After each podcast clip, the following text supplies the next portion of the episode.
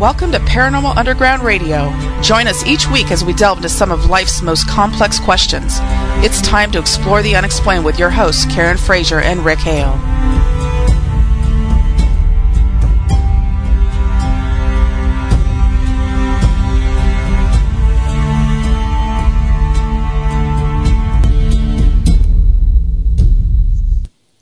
It is Thursday night, and if you can hear our voices, you're exactly where you need to be. She is Karen Frazier. I am Rick Hale. This is Paranormal Underground Radio at Hazy Radio dot com. Welcome. Karen. What? Now, before we talk anything about our uh, about our guest, um, let's talk about you a little bit. Oh, God. I yes. shouldn't have told you that. Okay. I know exactly what you're going to do to me, aren't you? Okay. Everybody. Okay. Karen has been... Um, She's been nominated for favorite horror paranormal author.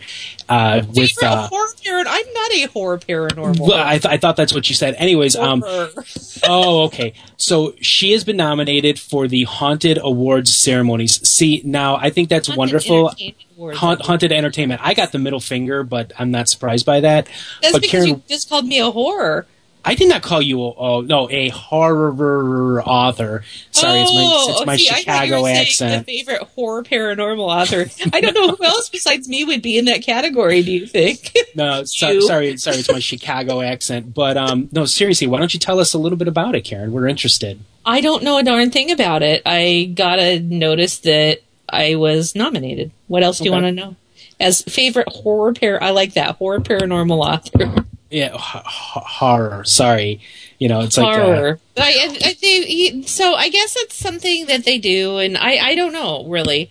And people nominate, and um, it's like on Facebook, and people vote. And I think there's ten people in each category, and he's not done listing the categories, so I'm mm-hmm. sure that you know there will be other other categories as well. Like there's favorite paranormal group, and um, mm-hmm. that's about it so far. See, I like the ones where they like they give an award for the sexiest ghost hunter, sexiest ghost hunter. Sexy. And, well, I should, I, like, I would win that as well. Uh, yeah, you know what though, it's all in fun. Excuse me, it is. It's all. It in is. Fun. I well, what was funny is my son was with me when he found out, and, and when I when I got the thing, I was like, oh, well, what is this? And he, and ever since then, he's been saying whenever I ask him to do anything. Anything for a hauntie, or he's what was the other one? He said, he said, I can't believe my mom's a hauntie. He thinks it's hilarious. Well, you know what though, it is. It's it's nice to be recognized. It is. It you know is nice saying? to because be because your books are great. Oh, thank you. You're welcome. I Yours handed, is too. Yeah. Um, well, I think we all know that. That goes without saying. It does. It does. Um. So hey, you know. It, like I said, it's all in good fun. You know, there's a, like a thousand different categories, I'm sure. So good luck. I will be placing that on my Facebook page because I have like over three hundred friends on mine. Oh, and, there you go. And, and be and sure that I, I think you should put it as the horror paranormal writer because I find that hilarious. Sorry. Uh, but you know what? And a lot of my friends are ones that I'm associated with from Europe. So you may get some, uh, you may have a little international appeal there. Oh, you know, I figure because of the people I'm up against, I'll probably, you know, I'll I'll maybe get one or two votes, and right, that'll be good. Well, no, I mean you have seven so far. About the same amount of people who read my book, maybe one or two. No, the books are great. I mean, I loved them both. Um, I actually, I uh, I passed the second one off to Chuck, so you know, he said he'll get it back to me. I was like, take your time, man. I've already read it twice. Oh, of mine. Yeah, yeah, you're yeah the second one, Dancing with the Afterlife. Oh, you actually read it twice? I did. I did read it twice. I, re- I like I told you once before, Karen. You're the reason why I even came to Paranormal Underground. So. Oh, that's so sweet. It's, it's so true. Shed a tear, aidez-moi. So, um, tonight on the show, we're going to be welcoming uh, Bill Bean, and I'm sure that many of you are familiar with Bill Bean. He is the author of the book Dark Force, and He, him and his family suffered through one of those, uh, what they call now an extreme haunting. Um, I think that like, the ghost you know, chugs a Mountain Dew or something and then goes a haunting. But um, he, he he was on an episode of A Haunting called House of the Dead. And, uh, you know, I'm a little bit familiar with the story. And I'm, I also, I saw the episode of A Haunting.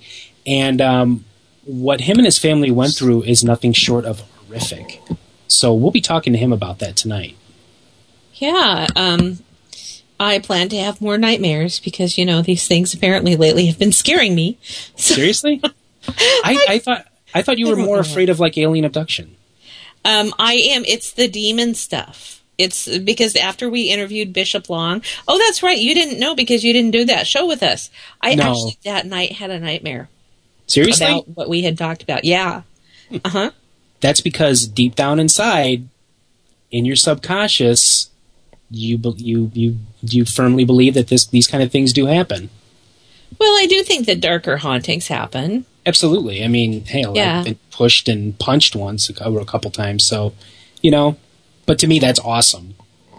Yeah. Well, I, um, you know, I, I've never taken a punch uh, mm-hmm. as as a from a human or a, a ghost, and yep. I don't plan to. I, I have a hunch. I have a weak chin. Okay. No. And not only that, but I also cannot throw a punch. I've never thrown a punch. I've um, never. I've never been in a fight. I apparently, I have been told I make the fist wrong. So. There how you do go. you make how do you make a fist wrong? Do you like tuck the thumbs inside the other fingers? Because that's just I exactly that's exactly what I do. I don't know. I mean, I, you know what? I grew up on uh, boxing, of course, being you know from a predominantly Irish American family. We all love boxing and drinking for some reason. But um, you know, it's like I was taught at a very early age how to like you know fight and box and stuff like that. And uh, I'm just I'm not a fighter, man. I'm a lover. You know. I think I could maybe get in a slap fight and do okay. A slap fight? Yeah. Come here, you. Slap, slap, slap, slap, slap. That's, that, is, that is awesome. Hey, you know, there are a lot of things. I, you know, my, my son tells me that he's, you know, that I'm a very, um, what's the word I'm looking for? A very progressive woman, a very a feminist. He says, yeah. you know, my mom's a raging feminist is what he tells his friends. But in spite of that, I have a lot of really girly traits. Um, There's, but from from what I understand from feminism, it's like feminism is about choice. It is. Uh, it, it's exactly. Yeah. It, it's about being who you are, and whatever it is you want to be, and exactly. you know whether you choose to be the happiest homemaker in the world because that's where your joy and your bliss is, or whether you choose to be a driven career person or somewhere in between. Absolutely, exactly. That's what feminism is about. Right. And, you know, it's it's funny because I was talking to my wife about this the other day, and, and she actually had a, well, a, a married to the family member said that, uh, oh, wow, it must be great being a stay-at-home mom. You know, you get to watch T V and eat bonbons all day. I'm not kidding you. Jamie's head, I, I in my mind, I saw it, it like, explode. Well... And, you know what? Being a stay-at-home mom, is that is a job and a half, man. I mean, that's like... That's yeah. that's some that's heavy duty stuff. Well, so I've been most of Tanner's life. I've been a work at home mom, mm-hmm. and what I learned very early on when Tanner was a baby is that moms are ridiculously competitive. Yeah, not all moms, but there's a subset of moms out there who are A, ridiculously competitive, and B, ridiculously judgmental of someone who makes choices other than. What the choices that they've made. And, you know, I've stayed out of that for years because mm-hmm. um, I've made a lot of choices that people would consider to be, as a as a professional person, less successful choices because I chose to make my career come in second to, you know, yeah. second second to my um my child. But you know what, though? Tanner is a great kid, and he's got a lot of great characteristics and qualities. And that he would get from you. Like with Theo, Theo's not even three yet. He says his A B Cs. He can count to twenty. He knows all of his colors. And he knows how to dress himself. He knows how to go to the bathroom by himself. And why is that? Because Jamie works with him. And that's why. Because it's like, you have a great kid. I hope to have a great kid one day because... Oh, he's adorable. Yo, thank you. No, he is. But, you know, it's like, Tanner is a great kid because you took the time and the effort to be mom. Well, but it's it's not just moms. Moms aren't the only thing that shape kids. Dads do sure. too. Absolutely. And and so I get so frustrated, and I know this is really far afield of the paranormal, and I'm sorry, guys, but I just get it's one of the things that actually really frustrates me is when people look at a choice, the choices that a woman makes with regard to child rearing and working, and they judge those choices. Right. It's it's it just it, and whatever that choice is. Right. No, I've seen that too. And, you know, you talk about with the dad, with, with the dad also being there to help, you know, form. You, you watch a lot of, like, these commercials and television shows where the dad is, like, a raging moron. Or at least that's how they paint him to be. They do. The men are painted just as negatively in the in the media as women are. Yeah. And yeah. it's like, you know, it's like, I'm not a moron. I mean, I may not be the smartest guy in the world, but I'm certainly not a raging idiot. And, you know, it's just... You have it, the sense you were born with, yes. Exactly. So, you know, when you watch some of these shows, it's like, oh, my God, you know, they make Dad look like he's... Um, one of the Three Stooges. But yeah, it's like, you know what, the the parents, they shape their kids. That's why, you know, with the kids that I work with, when I hear about their stories and stuff, I just want to go up to their parents and shake the hell out of them and say, you did this, you know what I'm saying? Well, it just but this, it's, it makes makes me time, angry. It's a cycle, and a lot of the parents don't have the tools right. um, to parent effectively, and when we know better, we do better. Mm-hmm. And so instead of shaking parents who do that, you maybe try and help them find the tools. That's what I found. I mean, I thought when I started working as a guardian ad litem for abused and neglected kids, mm-hmm. I thought, um, you know, oh, my God, I'm going to hate these parents. Look what they've done to their children. And really what I found is that I had a lot of compassion for those parents, because those parents almost never stood a chance in the first place because of the way they were parented. And, you know, you see these kids and you see this cycle that goes on and on and on, whether it's because of poverty um, or drug use sure. or just, you know, mental illness. There's all sorts of reasons, but it's really, yeah, it's, it's, it's sad. No, so, it is sad. So I get it, but when we know better, we do better. And so what you do is you empower people to do better. Right. Exactly. That's my so, philosophy. No, and, and you're absolutely correct on that. It's um, it, it's it's just kind of like a knee jerk reaction, you know. Sure. But but you're absolutely right. There they have there is um a cycle there, and a lot of people have had it in their families for years and years and years. Um, yeah. And a lot of people are able to break that cycle. So yep. you know, yep. kudos to them. Takes a village. Exactly. So, anything else that's going on? Um, well, so we're off next week on Halloween. Yes. A, a paranormal show that is going to be off on Halloween. This is I know, stuff. right? So, um, you know, I'm sure that Zita will be playing something equally wonderful uh, while we're gone. Mm-hmm. But, you know, so this is our last show before Halloween, and we hope to make it a scary one for you. Yeah, but you're not a Halloween fan, though. I'm not a fan of Halloween, um, but, you know... a lot of the subjects that we cover sort of have to do with Halloween. Yeah. And so I wind up being um, asked to do things for Halloween anyway. Like I just um, pre-recorded an interview for um, the Denise Richards show, mm-hmm. uh, Girl on Fire, that is going to play on Halloween. Oh, okay. Um, you know, or writing articles for people or that type of thing. And it's okay. Oh, my God, Karen. What? You're up to eleven votes. Sorry, I just, I just wanted to interrupt you with that. And this, folks, is why I'm not going to win. I'm so popular.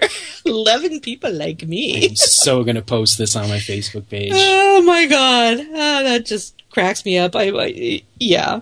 Well, I'm a hauntie. What can you say? There you go. Uh, also, since we are at our, on our last show of October, um, something that you and I talk about every year because it means a lot to both of us. Uh, yes. October is Breast Cancer Awareness Month. Mm-hmm. Um, I'm not a huge fan of the pink washing and the pink ribbon things and all of that stuff, but I am I am a fan of screening. Both my sister and a very close family friend who has since passed of something else um, found their breast cancer and got early intervention because of screening.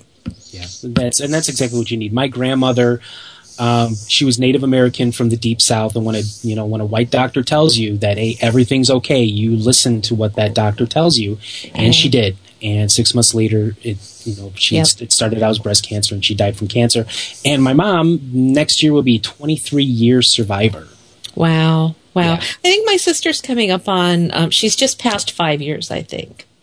Okay. Yeah, yeah. It's, you know, from what I understand that once you get past that, that like, I think it's like a five or ten year mark. It's a five year mark. Like, five year mark. And then it's like, mm-hmm. you're okay. Well, well, for the, for the most part, you're, you know, your chances of you know, yeah. surviving it are greater than not. Yeah, exactly. All right, so we need to go to break. Yes. And uh, when we come back, we're going to be talking some spooky stuff, so stick around. It's Paranormal Underground Radio on the Hazy Radio Network.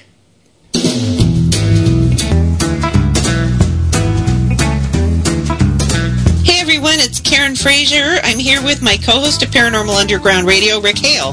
Hi, everyone. We invite you to join Paranormal Underground Radio on the Hazy Radio Network to explore the unexplained every Thursday night from six to eight p.m. Pacific and other times in the flyover states. Each week we talk with investigators in the field, researchers, authors, and experts about topics that include paranormal investigation, ufology, cryptozoology, and spirituality. So please join us each Thursday at six p.m. Pacific, nine p.m. Eastern for Paranormal Talk with great guests right here on Hazy Radio Network dot com.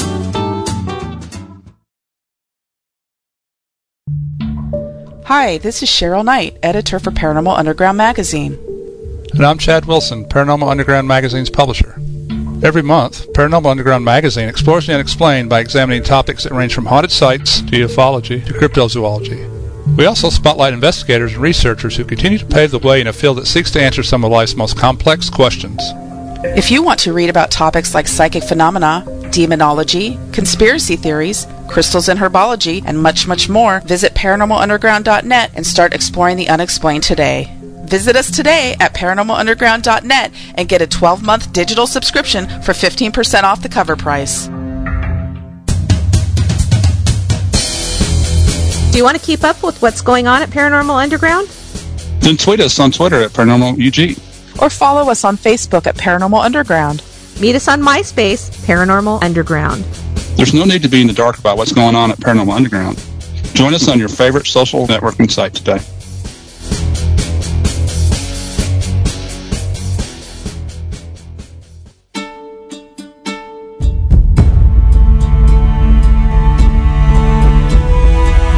Hey, this is Karen Frazier, writer and radio host with Paranormal Underground.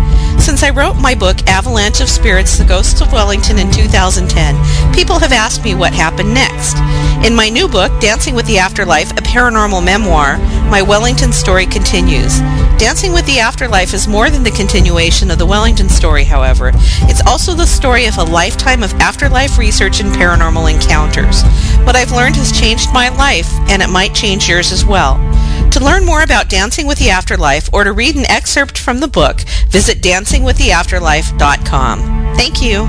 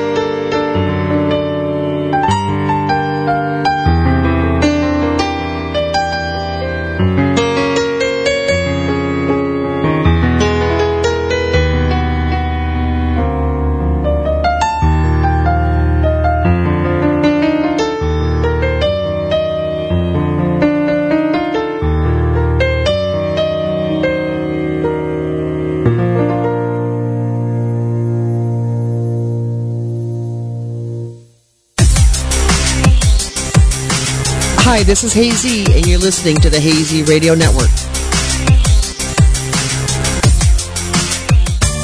The views expressed and the opinions given by the individual hosts and their guests do not necessarily reflect those of Hazy Radio Network, its affiliates, or sponsors. All shows are independently owned and broadcast for entertainment purposes only. Hey everybody, welcome back to Paranormal Underground Radio at Hazy Radio dot com. We are your hosts, Karen and Rick. Um, ideally, uh, Bill Bean, uh, author of Dark Force, uh, is supposed to be joining us tonight. We are trying to connect with him. So um, you're going to have to listen to us either breathe in dead air for the next five, ten minutes tops, or Karen has something to say. Karen. Well, it's a good, you know, it's a good thing I have a whistly nose if they're going to be listening to us uh You breathe, you know, because they can hear my allergies better. So, well, I figure, actually, we have a built-in interview subject here with us, Rick. Okay.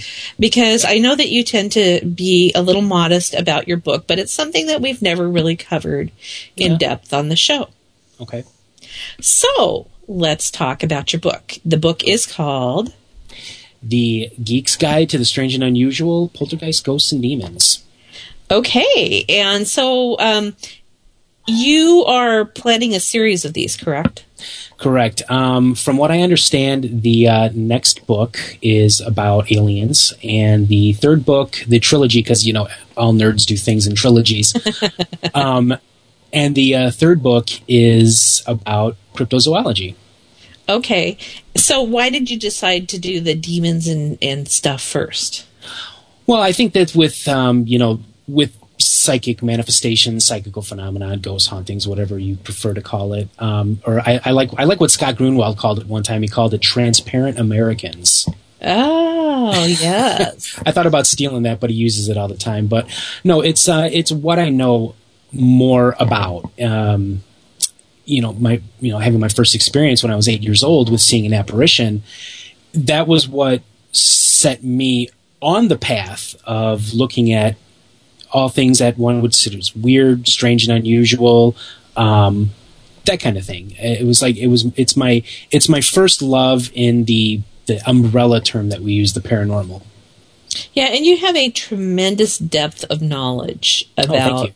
about the paranormal. I mean, you've done this for a long time. Yeah. You've, you know, since you were a, a kid. So one of the things, I don't know if we've ever actually really talked about it. You say, I've been doing this for so many years. Mm-hmm. Why did you start? Well, I started when it was, um, my, I, I, I grew up on the north side of Chicago, uh, kind of like between the north side of Chicago and the far northern suburbs, because my parents got divorced when I was at a, at a very young age. So my, my dad lived in Chicago, my mom lived out here. But um, my grandparents lived in Franklin Park, Illinois, which is on the northwest side. And one night, it was during the summer. Now, first off, let me just let me just preface it with this: we always knew that there was something weird in the house. You would feel like cold spots moving around. Always kind of had the sense of somebody watching, and occasionally you would hear what sounded like footsteps mm-hmm. walking up and down the hall. And um, in this hallway. Is the bathroom was on one side and there was a closet on the other, and to the other side is a room. Um, if you're familiar with like you know more or less like urban city kind of apartments, there is this long hallway that connects the front of the house to the back of the house. And it was a summer night, and my cousin Chris and I were you know we were spending the night with my grandparents. I was eight years old, and I got up to use the bathroom. I don't even think we had fallen asleep yet because we were still like, you know, talking. We had just gotten d- got done watching Star Wars on Laserdisc, which was, you know, of course, totally awesome at the time. And um, so, I mean, there was no talk of, you know, ghosts, spirits, anything of that sort. If anything, there was just the force. Wait, and, Laserdiscs, um, those are the big record album ones, right? Oh, yeah, they were so we cool have back in We the day. have Laserdiscs still. Seriously? You still have Laserdiscs? Yes, because Jim won't let me throw them away because he thinks that they'll be valuable someday. You know what? He could be right. I mean, they're, you know, people, mm-hmm. they collect this kind of stuff. Mm-hmm. Mm-hmm. Well, they're not going to want to collect these because, as I understand it, it's the Laserdiscs have been used as Frisbees a few times by perhaps other people who live in the house. Anyway, so you'd finished watching Star Wars on Laserdisc. Yeah, and we were up. It was maybe about eleven o'clock at night, and um, I got up to use the bathroom. Now, my grandmother always left the bathroom light on for us, so we knew where we were going, because this long, this was like a house that was built sometime in the eighteen sixties. And, you know, there were, when electricity came along, they used it very sparingly in these older homes.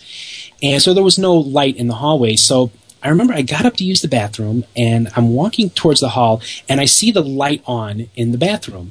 And all of a sudden, I hear click, and the light goes off. Mm. So it's like, I'm like this little kid, and I'm stuck here in the dark. And I can barely see. The only light actually coming through was from the bedroom across the hallway. It was like the moonlight was shining through. So I could see a little bit, just a tiny bit. But I'm standing there, and I'm, I'll admit, you know, I was a little, there was, you know, I was afraid. You know, I'm eight years old. Sure. And, and all of a sudden, this woman walks out of the bathroom. And I've never seen this woman before. At first, I thought it was, you know, my could be my grandmother, but my grandmother was was a very short woman. I think she was maybe about five feet tall, and this was a this was a much taller woman, probably maybe not. I'm not going to say six feet tall, but maybe about five seven, five eight, somewhere around there. And she comes out of the bathroom, and um, lo and behold, she has no legs. Uh. She's floating out of the bathroom, but walking. And she looks down at me, and she says, and she had an Irish accent, she said, "What a sweet boy." And then walked off. I, I'm I'm not kidding you. I am I am getting chills when I talk about this story.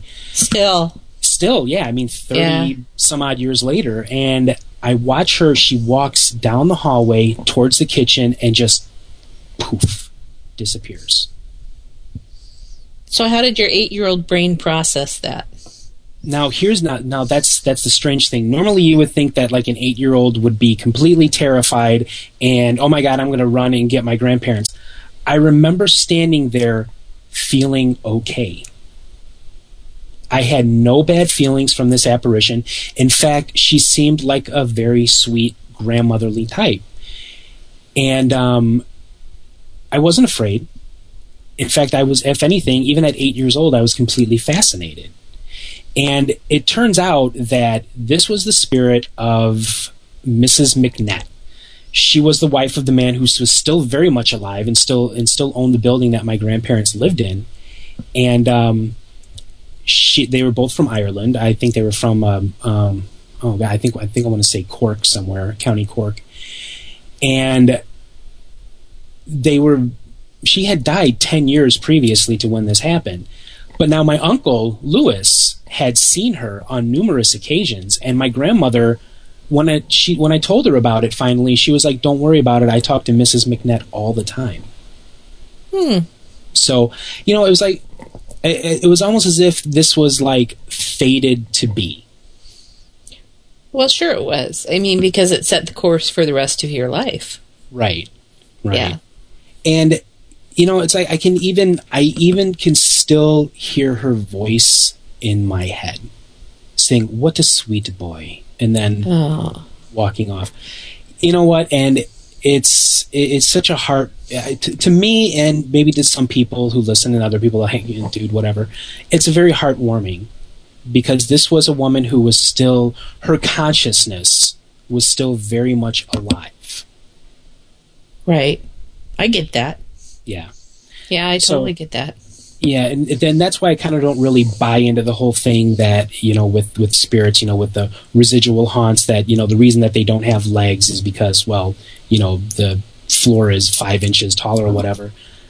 Not this time. I don't know why she wouldn't have any legs. Um, well, maybe that's what she could manifest. Exactly. So, yeah. I mean, that was just, um, it was a very sweet, I, I, I, I could still remember it to this day, like it just happened yesterday, and that was yeah. thirty, almost thirty-two years ago. And that was the beginning of Rick Hale, Ghost Hunter. Yep, exactly. So, um, one of the things that I find that's interesting mm-hmm. is that is one of the words in your title. Do you know which one? Uh, demon. Yeah. Okay. So the reason I find that interesting is because I thought you didn't really believe in that. Well, I don't believe in demon from the fallen angel aspect of the word, you know, that a bunch of guys that got together with uh-huh. Lucifer and went against God, and God, you know, threw him out of heaven. I'm not a Christian. Right. So it doesn't really figure into my uh, belief system. But however, with that being said, there are plenty of stories with every single ancient um, society on, on uh, that's walked the face of this planet that they have stories of demonic spirits, or spirits that we would call demons. But this is this is primarily a Western word. This is a very right. Christian word. Right. Um, the ancient Indians, they had the Rakshasas, which were man-eaters. Um, the... Oh, uh, the Chinese, they had the Shang Tzu, which was kind of like a vampire uh, sort of demon, but it didn't suck your blood. It took your life force. Right. And then you had the ancient Babylonians. They had they had an entire pantheon of of demonic entities like the Lamashtu and the Lilith and um, and the Pazuzu, which was, you know, popularized in the book or in, in the book and in the movie of The Exorcist. Um They had an entire pantheon, and a lot of people think that's where we get the idea of a demon from, and it probably is, but the word demon comes from the Greek, and it means learned one, enlightened one. And there was a time, actually, before Christianity as a worldwide religion as well as political powerhouse took over, demons were actually considered to be very helpful. Oh, okay. Yeah. So hmm. it's like, when I say demons, I'm I'm using a very generalized term to describe something. And if I remember correctly, I believe I even go into in the book that, you know, about my beliefs concerning demons. Um, well, and I've heard you use the word inhuman before. Yeah. And, and, and that tends to be my belief system about what a demon is, is a spirit that hasn't incarnated as a human being and therefore may lack a certain understanding about how humans are.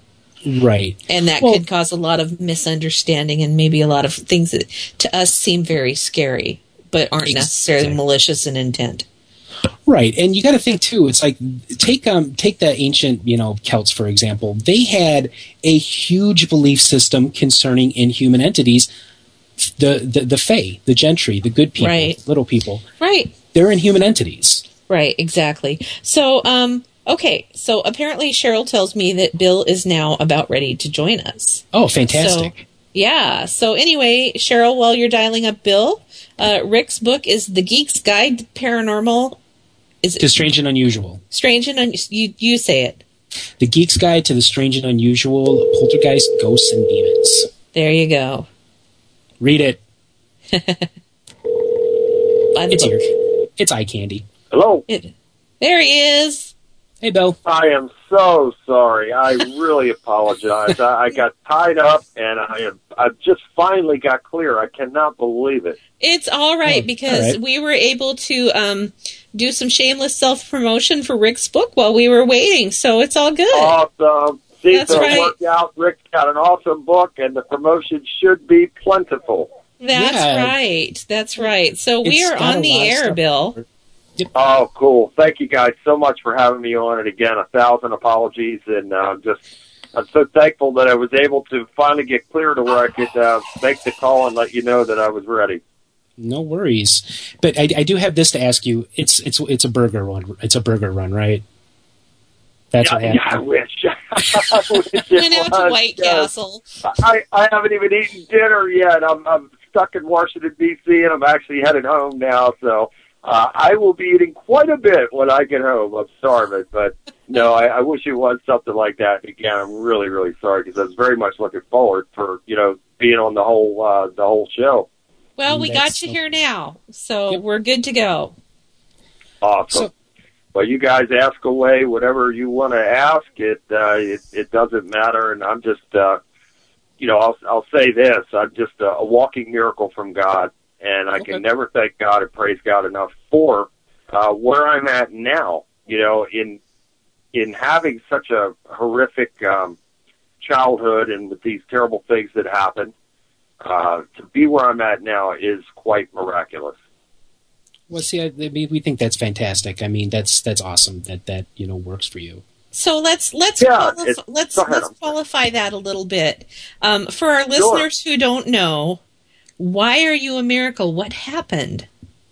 Well, um, my life and, and really my family was destroyed by demonic forces, and I do not say that lightly. It's very true, and um, the activity really uh, it really intensified when we moved into a three-bedroom ranch-style home located in Glen Burnie, Maryland. And uh, in a community called Herondale. And we had, I found out, my first book is called Dark Force. And in Dark Force, you know, I, I talk about this uh, in chronological order. But I found out after writing Dark Force that, um, uh, according to a family member, uh, many, many years ago, a family member did something to actually conjure up this evil. And it came upon the family probably uh, in the early to mid-fifties. And I believe that that dark force actually led us to that house where evil was already present and manifest. And that's why it was so severe for my family and I. And it greatly contributed to the destruction of my family. Well, what exactly did, the, did this this previous family or family member do that would, you know, cause something of this magnitude? Well, I was told that it was some sort of ritual, you know, to conjure up uh, demonic forces. And if that's true, and again, this was long before I came into the world, but if it's true, then it certainly would explain the severity of the situation and why um, my family was just absolutely decimated and devastated as well from this garbage. And I have very little family left now. You know, most of my family is gone. And, um... some of them gone way too soon and from very tragic and uh, bizarre circumstances. And uh, just um, it's unfathomable uh, when you look back. Certainly I, the gravity of it all didn't hit me until I sat down to write Dark Force, and I had to relive all of those things. And I just thought, how did we do it? You know, how did we live it for so long? Right. And um, my mom was the first to have an experience. And I knew from the beginning, I was four years old when we moved into the house. My sister was thirteen, and my brother uh, was a newborn. He was one. And, that's a um, huge age gap. Oh, yeah. And, uh, well, my sister was born in fifty-seven, and in sixty-three, there was a child born, and I never could get the clear circumstances on what happened, how this child died. All I know is uh, that the child lived for a very short period of time and died, and then Johns Hopkins Hospital came and took the remains for studies, and that's all I know. Why, I have no idea, but uh, I was born in sixty-six, and my brother was born in sixty-nine. That's and, a lot uh, of years of child rearing, man. Yeah, it is. Yeah, and, uh, you know, by all accounts, my parents were happy. They were married in fifty-six. And uh, yet things began to change when we moved into this house in nineteen seventy. And again, I was four years old when we moved in there, but I was frightened. You know, my first uh, recollections of the house, the first time I saw the house, I was frightened. It had a very ominous look and feel about it. The house was located at the bottom of a downhill cul-de-sac, and it was semi-dilapidated. My dad was a master carpenter, and he saw this as a restoration project, which he did a great deal of work to it, making it, uh, you know, look very nice. And um, my parents were very good people, not religious. They believed in God, but we had never attended church as children. We were never baptized or anything like that. And my mom was the first to have an experience in the house. It, uh, a couple days after we moved in, it took place in the living room. While she was unpacking and organizing, my dad had taken us with him to his parents' house for the day to allow my mother to uh, have what she thought would be peace, you know, while doing this. And uh, it was during the course of this that she felt a presence, mm-hmm. and she thought in her mind that it was my dad sneaking back in to play a joke on her. But um, she spun around fully anticipating on seeing him and was hoping to startle him first. And to her shock, you know, nothing was there. So, okay. As you can imagine, she was perplexed by it and taken aback, and, uh, uh, you know, eventually able to collect herself. And it wasn't long after that that one of the bedroom doors slammed shut by itself, and that was enough to make her go outside and wait until we returned. So that's where it began, and it gradually escalated into violent physical attacks on us by these demonic entities. Right. So we're talking like this thing just went straight through the uh, to the throat. There was no uh, progression, uh, well, su- uh, subtle there, progression. There, Sound okay? Yeah. You know, it started in the subtle way with those noises and feelings of presence, and then the physical stuff came in. And, you know, when it did, uh, it was a sustained attack. You know, the first time that I was physically attacked took place uh, in nineteen seventy-one at the age of five. Oh my goodness. These physical attacks went on for many, many years while living in it. We lived in the house for ten years. And it uh, that in itself is just remarkable that we were able to stand it for that long. But I'll tell you, um, again, my parents were good people. They were social drinkers. Mm-hmm. They had family gatherings in the beginning, but um, my dad's character and demeanor began to change uh, not long after moving into the house. And, and I'm sorry to say that he had eventually turned into a raging alcoholic who began to physically abuse my mother on a regular basis between nineteen seventy-three and nineteen seventy-five, nearly killing her on several occasions. You know, I can recall being wow. eight years old, having to run to, to a neighbor's house to get the police call on my dad. You know, these are horrible memories. And I have no doubt, based on what I saw, that these demonic forces were actually able to manipulate, uh, while under the influence of alcohol, uh, able to really intensify and fuel his rage towards my uh, mother, and it is really miraculous that he didn't kill her. I mean, it was getting to that level. Right. And he had left us in nineteen seventy-five, and thank God he did, because, uh, again, I'm convinced that he would have killed her had he stayed. And that's when my mom came under regular physical attack from two entities in particular, uh, from seventy-five until uh, eighty. That's, that's when we finally moved from the house. But I had learned that after leaving the house, my mom was still being attacked up until the time of her untimely death, which, you know, wasn't long wow. after moving out of the house. Right. Two tragedies occurred within two months and two days of each other, and, and that was my beloved grandmother, Dora Harvey, died from a sudden series of heart attacks, and then two months and two days later, my beloved mother, Patricia Bean, died from a cerebral hemorrhage at the age of forty-four. Um, neither of my parents lived to see the age of fifty. My dad was shot to death in nineteen eighty-seven at the age of forty-eight. Goodness. So it, I, it, it really does beg the question, though, because uh, with demons, let's face it, demons are really, you know, I don't I don't understand why this would be a popular thing with people. But um, oh. it, it, d- does does that not drive you just a little bit crazy, Bill?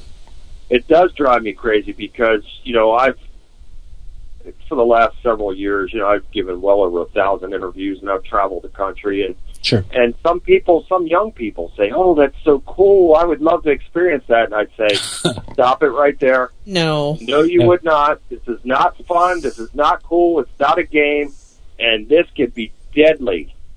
And I've warned people about this all the time. This is not a game, and for people who want to go out there and, uh, you know, seek these things out, you are literally swimming with sharks.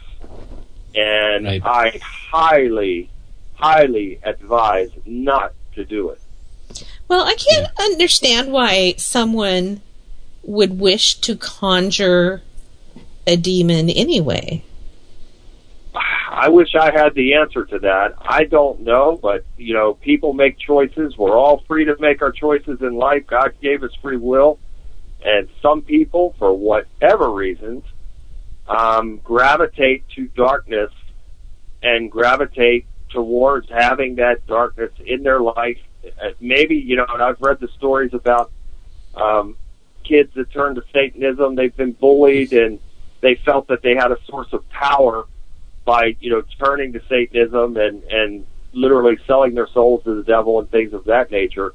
And I actually performed an exorcism and deliverance for a kid that same type of M O there, to where he uh, he had suffered uh, sexual abuse, and then he um, and then he got involved, you know, with Satanism, and he told me that he sold his soul to the devil. And I'll tell you, that was a very, very intense uh, meeting with that young man, and it turned into a all-out exorcism and deliverance, and I praise God for working through me to help that young man, and he's doing very well now. But what a battle, and just what a horrible thing to uh, to get all this story and the information of what that young man had gone through and the way that he felt, and for yeah. God to come and, and deliver him from that is just wonderful. That's but, what so my he life did that and my work is all about now. He did that as a child? Uh, he was, unfortunately, molested, sexually molested as a child. So this, oh. this young man was already marked right from the beginning. Oh. And then he felt, uh, you know, he started going through the bull, uh, being bullied and things of that nature. And he already had that, you know, terrible thing uh, in his life, that, that wicked thing that took place.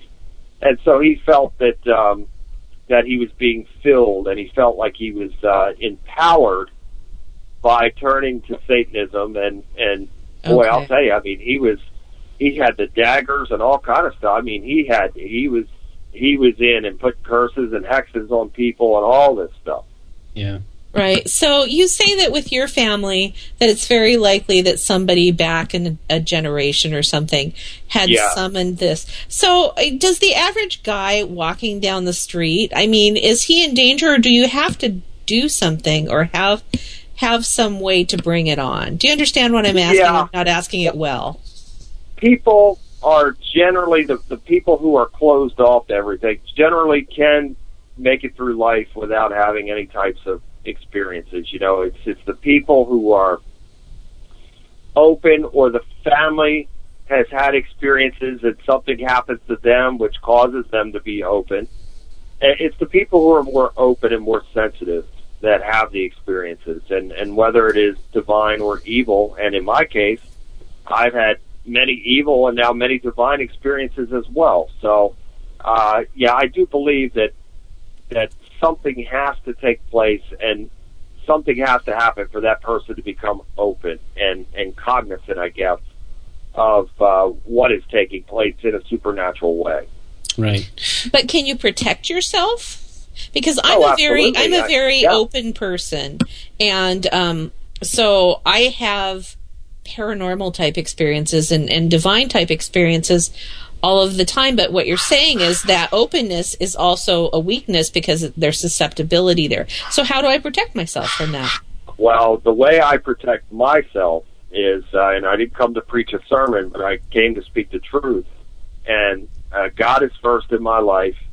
I love God with every fiber of my being, and I love my friend, neighbor, and brother as I would myself. That's that's how I live, and to this day, I say two uh, prayers every single day. One is a spiritual warfare prayer. I say that before bed every night, and the other is a daily affirmation prayer, and I say that every morning, declaring victory in the new day, every day.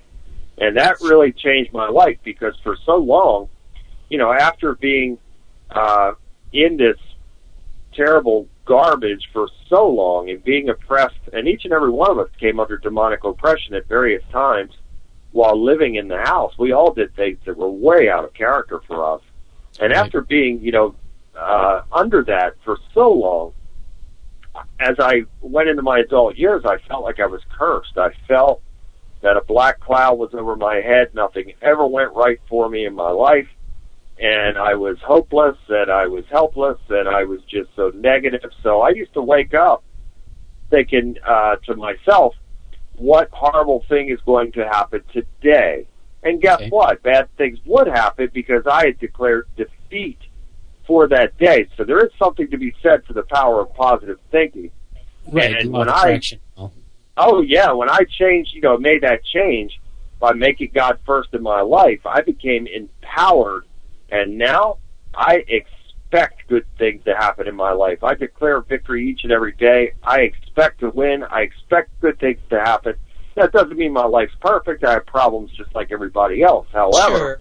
Of course, by my faith, You know, I refuse to lose. I refuse to ever be back in a situation like that again. And God has blessed me with wisdom and knowledge far beyond anything that I could ever imagine in my life. And uh, like I said, my life's work now is reaching out and helping other people out of this evil darkness. That's um, that's very inspiring, Bill. Um, it, it truly is. I think that that's a wonderful um, I, ministry, I guess you would call it. Um, Thank you. Yeah, it's, sure. and it's something that I never, Rick, I never ever in a million years thought that I would be doing. I thought that once I was free from that evil, I never ever wanted to be exposed to it, never wanted to be, you know, to roll my sleeves up and get my hands dirty in that way. And yet God had a different plan for me, and it really was a right. calling, and I ignored it for a while until I couldn't ignore it any longer. Right. And then yeah. I just, you know, after that, it, it's just, I, it, there's nothing better in a person's life when uh, they become aware of what their purpose is in yeah. life. And certainly yes. for me, this is something that I was, this is something that God mapped out for me to do in helping other people. Well, and the other thing is that I think that you are living proof of something, uh, a concept that I truly believe, and that is um, out of great darkness, if we allow it, can come great light. Absolutely. So I could not be, and here's the way I look at this now. I could not be where I'm at right now had I not been there.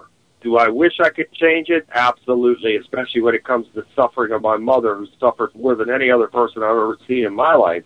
So absolutely, I wish I could change it, but I can't. So therefore, um, I'm happy now that God is working through me in this positive way to help other people, and therefore that brings joy and peace to me as well. All right. You know, I do have a, you know, a question for you, and and it begs the question. Um, I, I come from, and so does Karen as well, we come from more of a parapsychology and psychical research, um, mm-hmm. you know, Uh, that's that's our approach. Um, that's what sure. we've known.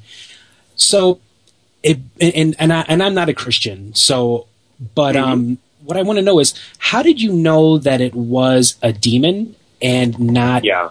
a, a poltergeist, or you know, or some, some some dead guy who was a jerk in life? Exactly. Yeah. So how, how, yeah, how did there, you know? Well, there were many things that took place that would, you know, indicate that it was demonic, and uh, some of the things were, uh, you know, of course, the apparitions and the, and the physical attacks as well. And I mean, physical attacks. I, there, on one occasion, my mom had just been attacked by an entity. She was being choked, and mm-hmm. this was after my dad had left us. And she, after the event was over, she was gasping for air. She got out of bed, went to get a glass of water. And when she opened the cupboard door, a glass was just, by an unseen force, had shot this glass out like a projectile and struck my mom in the head, uh, right. busted her head wide open, knocked her out. She had to be taken to the hospital. She had to get stitches. Um, my mom also, I witnessed this, my mother being picked up by an unseen force and thrown through the air in her bedroom, thrown and landed into her makeup table, and she was cut open once again. And my mom had cuts and scratches and bruises on her long after my dad had left. Dear and God, foul odors would manifest out of nowhere. We would hear chanting sometimes. It would be like muffled type of chanting. You would never be able to understand what they were chanting. And we'd hear that in the hallway. And um, okay. the pets were being affected as well. Uh, mysterious deaths. We had many dogs and uh, other types of pets, and they would mysteriously be dead or they would go insane. Um, you name it. I mean, there's so many things. I, I could, if I were to list everything that took place, we would have a series of shows, but unfortunately, I'm sorry to say, and, and I wish it were not so, but it, it was demonic, and uh, these demons, the demonic forces, carried over into my adult life, and it nearly destroyed me in my adult years as well, you know, I mean, so this was a very concerted effort, and I think in part the reason for such an aggressive attack may be in the fact that uh, where I'm at now, and maybe they were trying to stop me and stop God from progressing me along to be where I'm at right now and helping other people.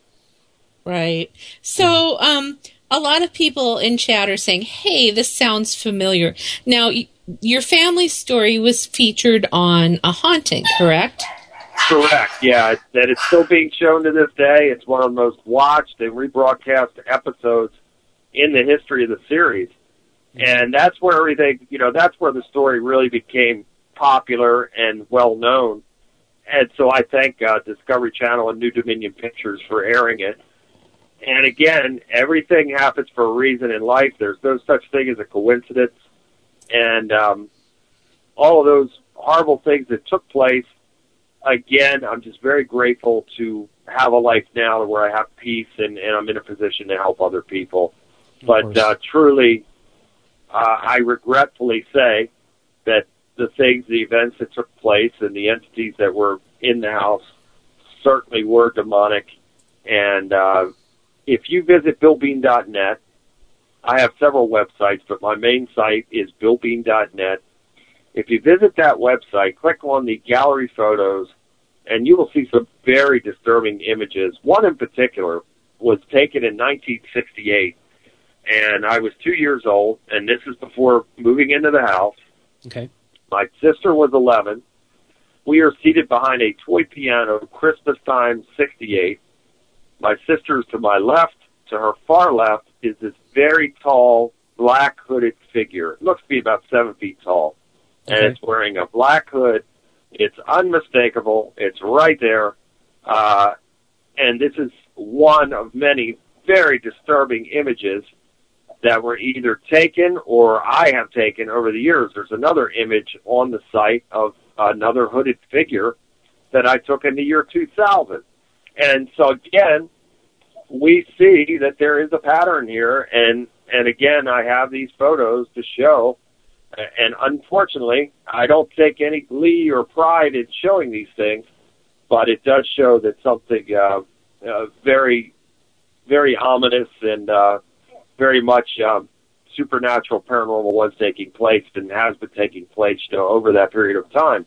Now, mm-hmm. Interestingly enough, it all stopped in two thousand eight when I, again, made this conscious decision to make God first in my life. My wife and I got baptized together, and that's when it all stopped, and that's when my life really, really changed, and that's when God put the calling all my life to reach out and help other people. So for all of those years, most of my life, you know, I was having some form of activity, and again, I've had many divine experiences as well.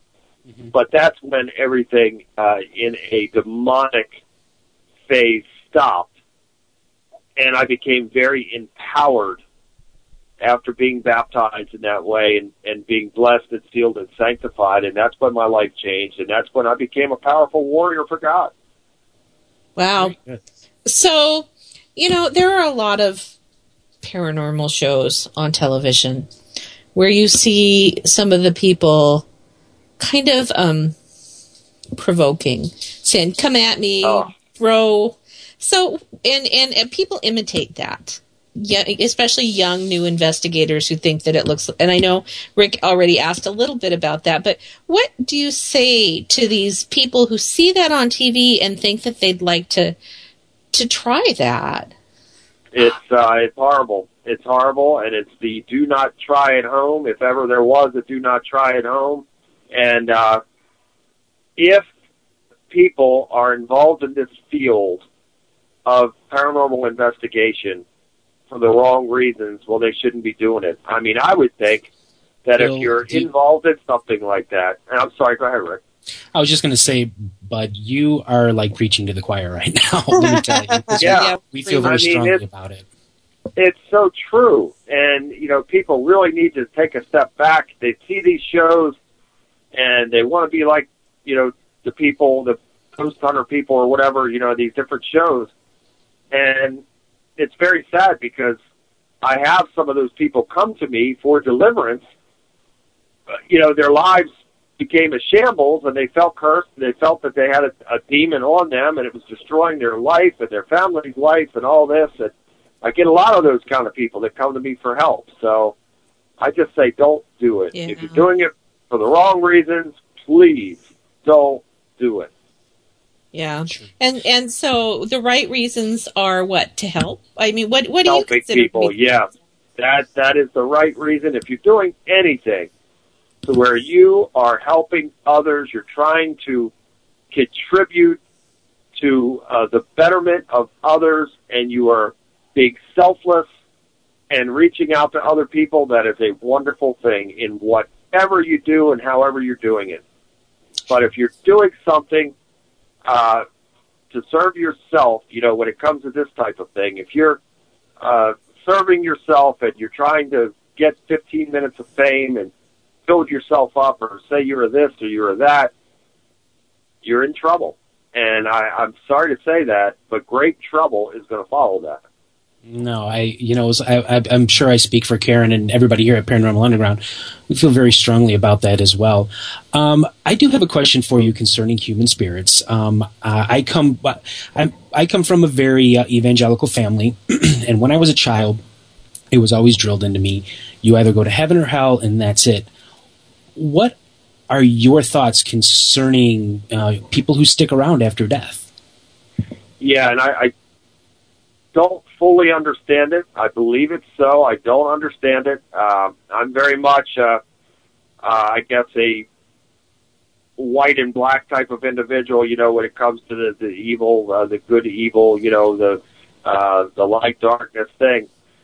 However, you know, there is this middle ground that I don't understand, you know, how people, some souls could stick around or they could come and visit. You know, maybe God gives permission for souls to come and visit their long-lost loved ones. I don't know, but I do know this, mm-hmm. that Satan does impersonate our long-lost loved ones and the little boy or the little girl that might be reaching out. You know, it's not always this poor soul that needs to be freed or whatever. There is a thing called familiar spirits, and there are demons who can impersonate, you know, these, uh, whether it's our loved ones or the little boy or the little girl or whatever. So we have to be very, very careful. Uh, for me, you know, again, I count on God to give me discernment. So it's through the power of God that I have discernment to know these types of things in my spirit right away. Absolutely. You know what? Um, I, I talked to, um, we talked to Robin Marie quite a bit. She's a, she's a very good friend Love of the show. Love Robin. She's my dear uh, friend. Yeah, she's uh, she is she's one of the nicest ladies in the world. Um, from what I under- yeah, from what I understand though, that there is currently a movie being made. Uh, yeah, like like and a Robin's big box movie. Be in it. Right. Yeah, and uh, we uh, signed a deal with thirty-five millimeter Pictures, and we have Anthony Coliano that's directing the film, and I you know I love all those people; they're great people. And I'm going to see Anthony tomorrow in Pittsburgh. I'm appearing at his uh, event there, the Horror Con. Mm-hmm. And I'm um, very much looking forward to that. And, and uh, yeah, they uh, the movie, and I'll tell you, with any type of movie, it's uh, a hurry-up-and-wait type of process. So uh, they get things going, and then it gets into a holding pattern, and right now it's kind of in a holding pattern, and then it's it's going to restart again. But I'm very excited about it. Dark Force, the movie, is the working title, mm-hmm. and I was very happy that they Uh, included me as executive producer, to where I have the final say-so, and we wanted to keep it as authentic as possible.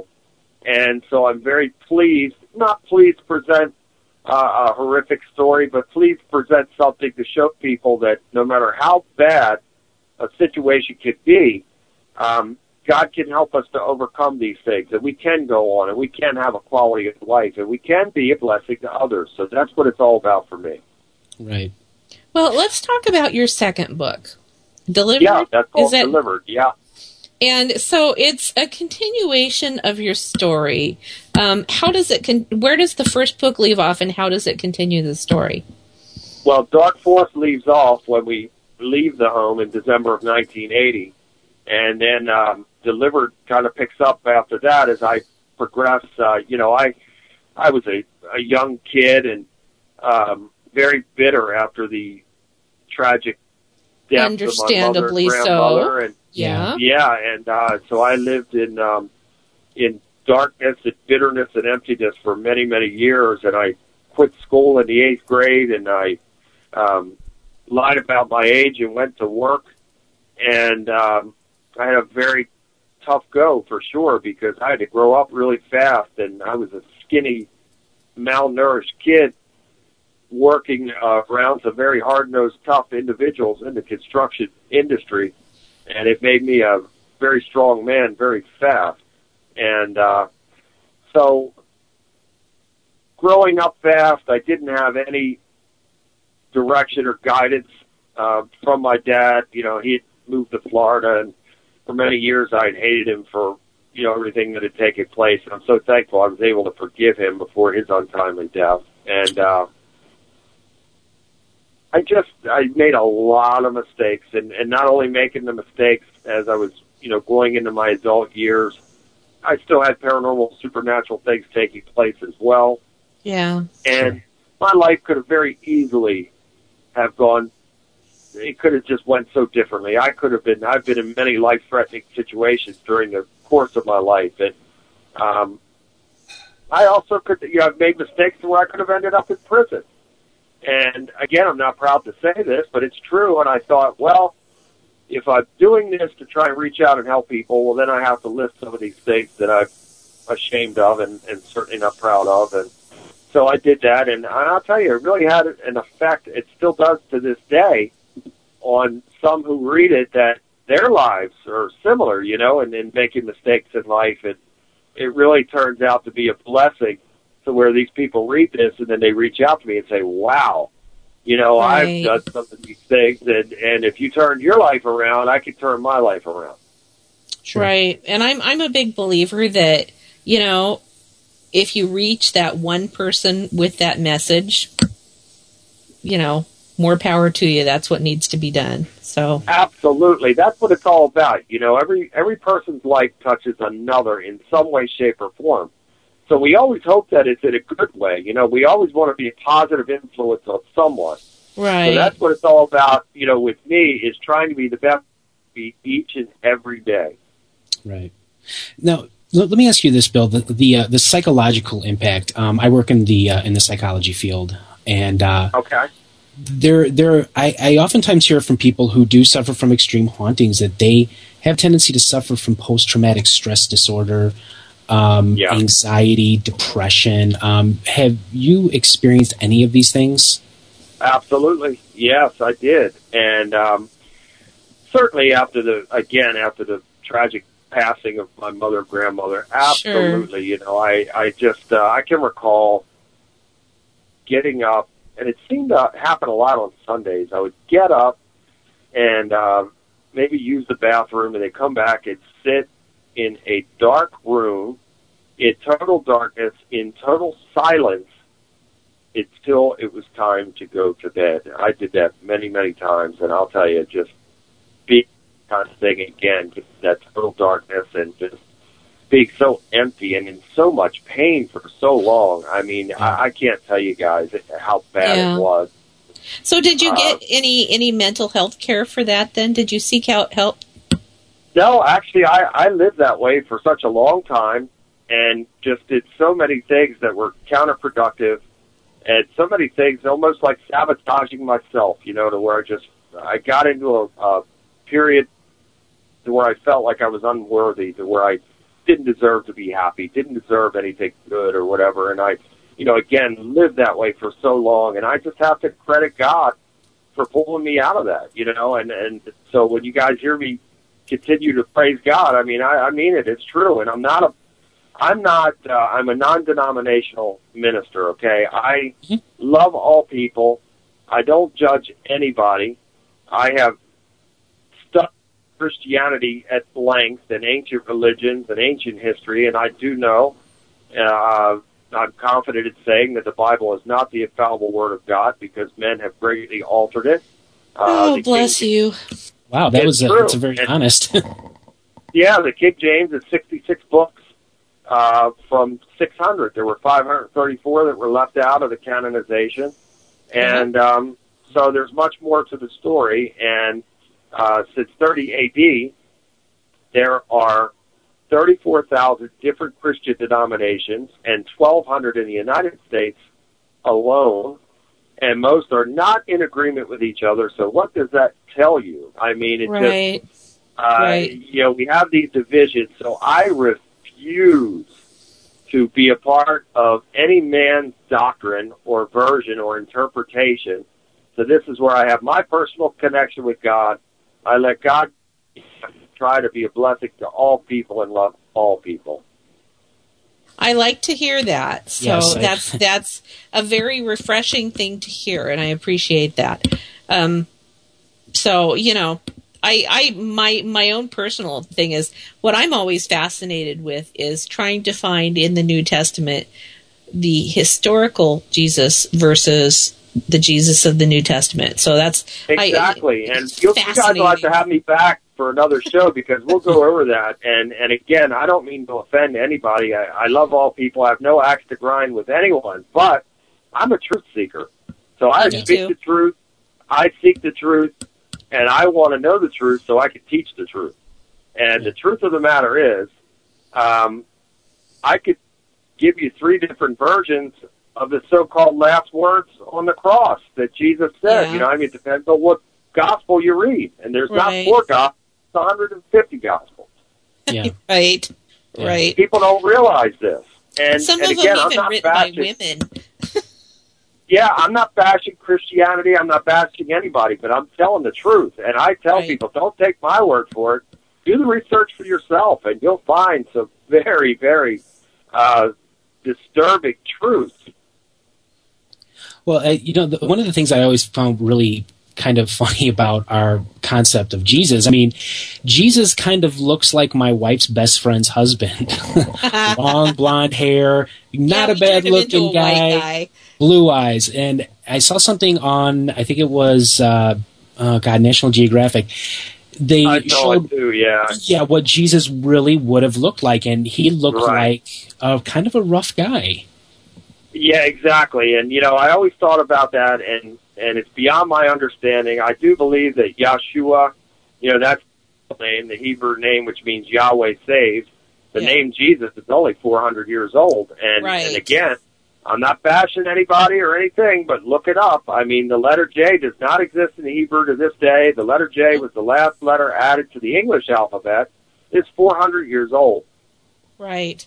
Yeah. It was Yeshua, so, it's like Yeshua ben Pantera or something like that. Was Yeah, and yeah. you know, I people, they, when you say these things, some people say, oh, he's hellbound, you can't talk like that. Well, I'm sorry. I mean, I've researched these things. I prayed about it first, and I asked God to reveal truth to me, and I certainly believe, I certainly believe that he has. And uh, so when I said that he's led me to wisdom and knowledge far beyond my understanding, it's true.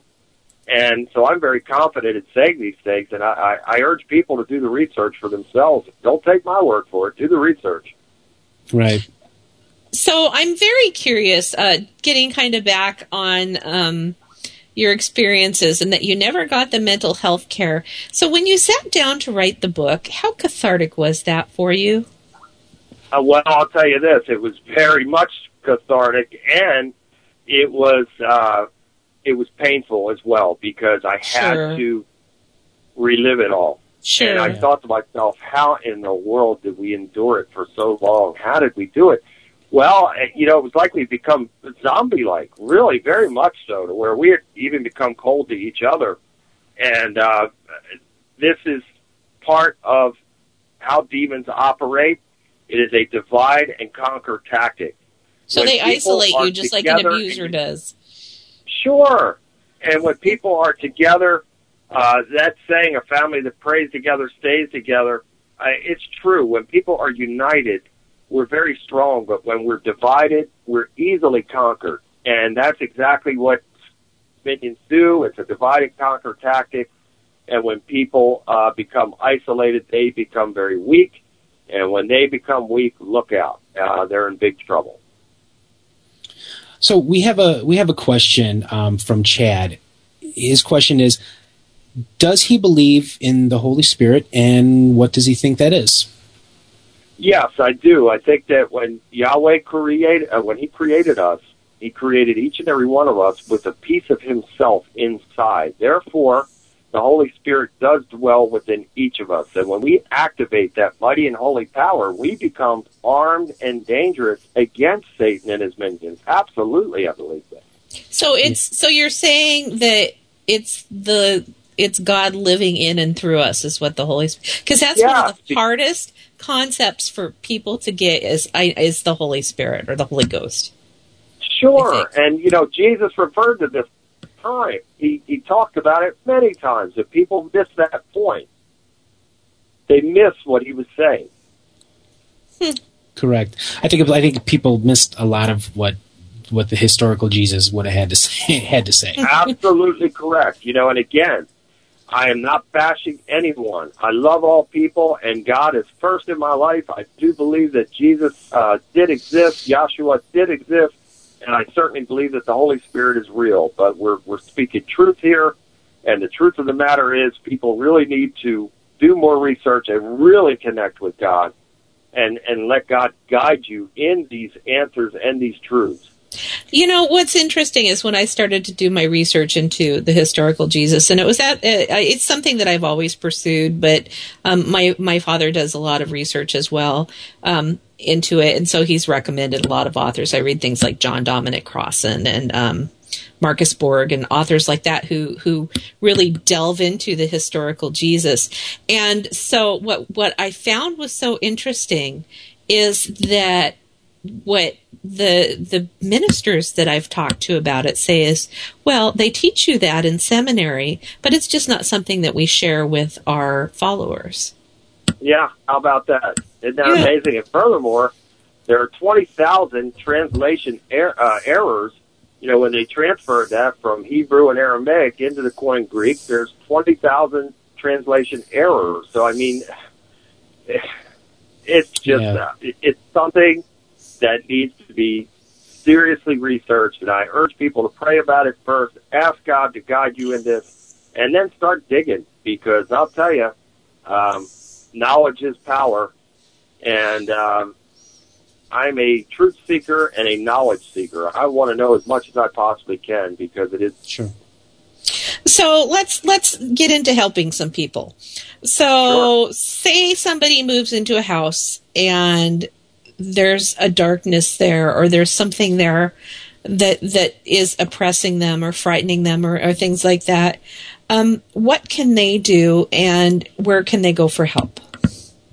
Well, the first thing that I would do, any home that you're moving into, any dwelling, I would have that blessed. I don't care where it is, what it is, if it's brand new or whatever, I would have, you know, a minister come and bless the home. And people can really bless their own homes themselves as well. But that would be the first step. And if they, you know, came into an environment, and certainly if they're feeling the presence of evil, absolutely, you know, get get a minister. My third book is called ten steps to victory, and that is a guide for people on how they can, um, you know, by the, the mighty power of God that's within every one of us, how they can stand up and be warriors for God and fight against evil. And I have a lot of very valuable information in there about that. You know, there we talked we covered talked about it a little bit earlier with um, you know the television shows. There really is a lot of misinformation um, in, in in the paranormal field. Think basically, so? Yeah, there's a lot of misinformation. I mean, how do you get past the? Um, I'm trying to be as diplomatic as possible, but it's really, really difficult for me to He's do so. Being the, the, the garbage. How do you get past the garbage and then really educating people on this subject? Well, uh, that's easier said than done, sure. because um, the paranormal has become a business, uh, yeah. and it's uh, a big business. So there's a marketing machine behind that now. And so you have a lot of people that are really following after that. So I just urge people to step back and outside of things. And if you're really seeking the truth, then, uh, you know, you've got to really step outside of, of what's taking place, certainly in, in that genre. Uh, step back, step out of it. And if you really want to know truth, well, then seek truth. Exactly. I mean, I could not agree more. And it, we, we talk about this on the show quite a bit. And we've actually had you know, I've, I've spoken to people, and I'm not just talking about guests, that it really does seem as if people are out to be famous. And as a person yeah. who's been involved in this research for, you know, thirty-two years now, I can't see how anybody can be a rock star, because when I go on an investigation, I'm sitting in a basement for four and a half hours waiting for a ball to roll across the floor. That's that's not very glamorous, is it? No, it's not very glamorous. It's not glamorous at all. I don't wear makeup. My hair's in a ponytail. It's dark, you know. Yeah. Well, so, I mean, again, it's the perception and, and the way the P R marketing machines, uh, it's the the way it's marketed now is it's a very rock starish type of thing. Oh, that's, you know, so-and-so, you know, he's he's this, he's that. Well, that's, you know, that is the P R machine behind that that uh, elevates people and, and gives them that status. Right. Um, now, do you... And nothing do, against anyone. I mean, I have a lot of friends in the paranormal field, and I love them. But, sure. you know, that's just the fact of the matter. That's that's what takes place now. That's how it works. Yeah, yeah, it, it is. It's, it's you know, it, but I, I think that that's just a... microcosm of what's going on in society, because now we elevate guys who drive trucks across ice roads and guys who work yeah, on crab yeah. boats, and those guys are awesome, and and chefs, and I mean everybody's you know everybody's trying to be the next Kardashian. Well, it's it's called reality T V, and isn't it awesome? Uh, everybody wants their you know their fifteen minutes, and you know when we lift people up, like you know. Again, nothing against anybody, but you know, the Kardashians, what have they ever done to be famous? Um, They're famous for being famous. People follow after them. Yeah, people yeah. follow after them. And, I hear people think uh, that she has a nice butt. Well, yeah, I mean that's that's what uh, that's what you hear about her, and uh, but she's elevated and lifted up, and uh, you know her family is as well, and people follow after them, and. Uh, Here's the way I'll say it, and certainly I'm not perfect. I make mistakes just like everybody else. I'd be the first to admit it. Oh, yeah. Uh, but I try to be the best that I can be each and every day, and people do follow me. I do have a following, and I try to set example for those people. So I have to be accountable. I have to be the best that I can be to set that example, and always hope that it's a, a good, positive example that I'm setting for somebody, and so it's very important for me to always try and set that good example and, and plant good seeds with people. Unfortunately, I, we don't yeah. see that with some other people, and right. it's, it's really having a negative effect. Yeah. Well, in a society that elevates people for having a nice butt or being able right, to swing a right. baseball bat or, yep, you know, perfect. whatever it is, and we have all of that happen – Um, I think that we lose a big part of our desire to be compassionate, kind, and caring human beings, because you are exactly by, right. according to what we value in our society, which is fame and money and all of that stuff, and, and beauty and all of those things. Um, instant gratification. Instant gratification. Yeah. So because we have those values, we see that the kindness and the compassion and the setting a good example and living by morals and living by um, a personal code, a personal set of values, um, having integrity, things like that. We see that as getting us nowhere based on what we value as a society. You were exactly right. Yeah. Yeah. It's very sad. So I have a big long chest question from Chad and chat. So let me take a look at it here. He says, what do you make of the Apocrypha and other texts not in the Bible, such as the Nag Hammadi texts that are purported yeah. to tell a different story than what the Bible gives? I hope I pronounced Chad's words right. Yeah, and, and that is something to consider. And there are many writings, and, and there are many religions around the world. And I said, and, and people might get upset by me saying this, but I just can't condemn people because they don't believe the way I believe and say they're hellbound. I just can't do it. That's not my place to do it. That's between that person and God. We're all guilty of something. We all do something that is not pleasing to God. However, I refuse to go and condemn people for whatever uh, they believe or however they believe it. I just can't do it, and I won't do it. And, you know, to say different groups of people around the world are hellbound because they don't believe like we believe. I just, I, I'm sorry, I can't do it. I won't do it. Good. Uh, then I don't feel like I'm in trouble with you then. No, I mean, again, whatever your beliefs are, that's between you and God. I sure. can, no matter what it is, I could still call you friend. I could still respect you. I could still show love and compassion and kindness to you, no matter what it is. And that's, that's your personal choice. That's between you and God. All I can do is be a friend and sure. help you if you need my help and be there for you when you need my help. And sure. that's it. Well, and I, I was telling Rick at the top of the show, people do the best they can given the tools they have at the time.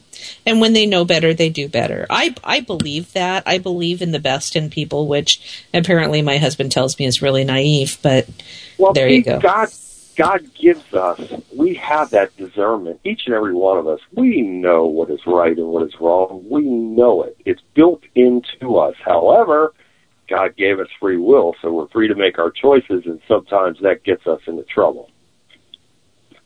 I agree. I, I, you're right. See, but that's, um, so one of the questions that I get, and so I'm going to pose it to you because I have my answer. Um, people come up to me a lot and they say, how do you reconcile Christian beliefs or even a belief in God? Because, um, I don't consider myself Christian in the traditional sense of Christianity, in that I believe that Jesus was a living man, and I, but I'm not sure about the, that Jesus was any more divine than the rest of us are, and that mm-hmm. we're all design, divine. But people come up and they say, well, how can you reconcile what you do with um, communicating with spirits and that type of thing, and, and how do you reconcile that with a belief in God? Well, again, it comes down for me, not judging anyone.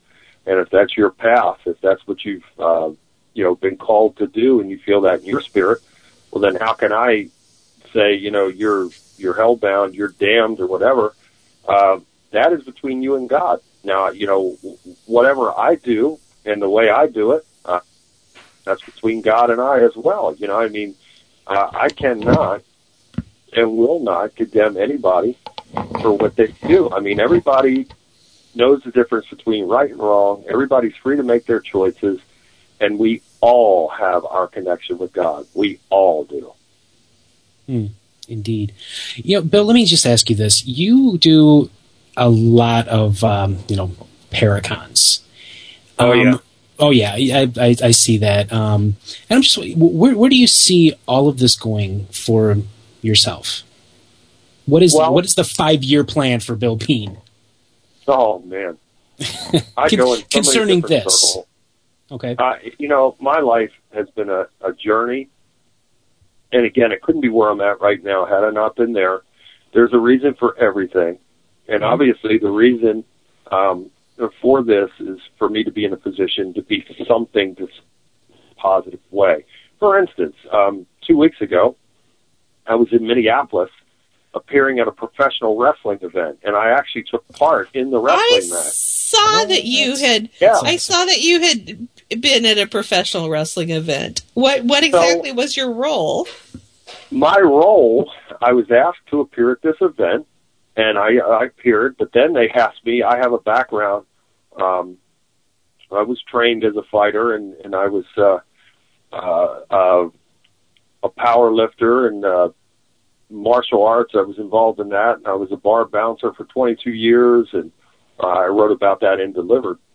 And um, so I do have a background like that, and I was many years ago being trained as a professional wrestler, and I had a severe injury that prohibited me from moving forward in that.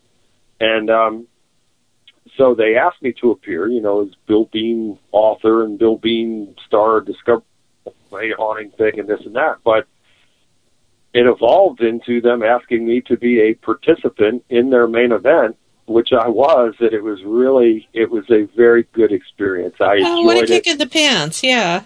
The, the people were great. They were all great. Brian Dorn, uh, a k a. Ian Xavier from the I W I, just a wonderful, wonderful guy, and he's like a brother to me, and uh, it just, just the whole experience was great. I really enjoyed it, and they want me to come back in April, and I look forward to that as well. So my life is just a journey.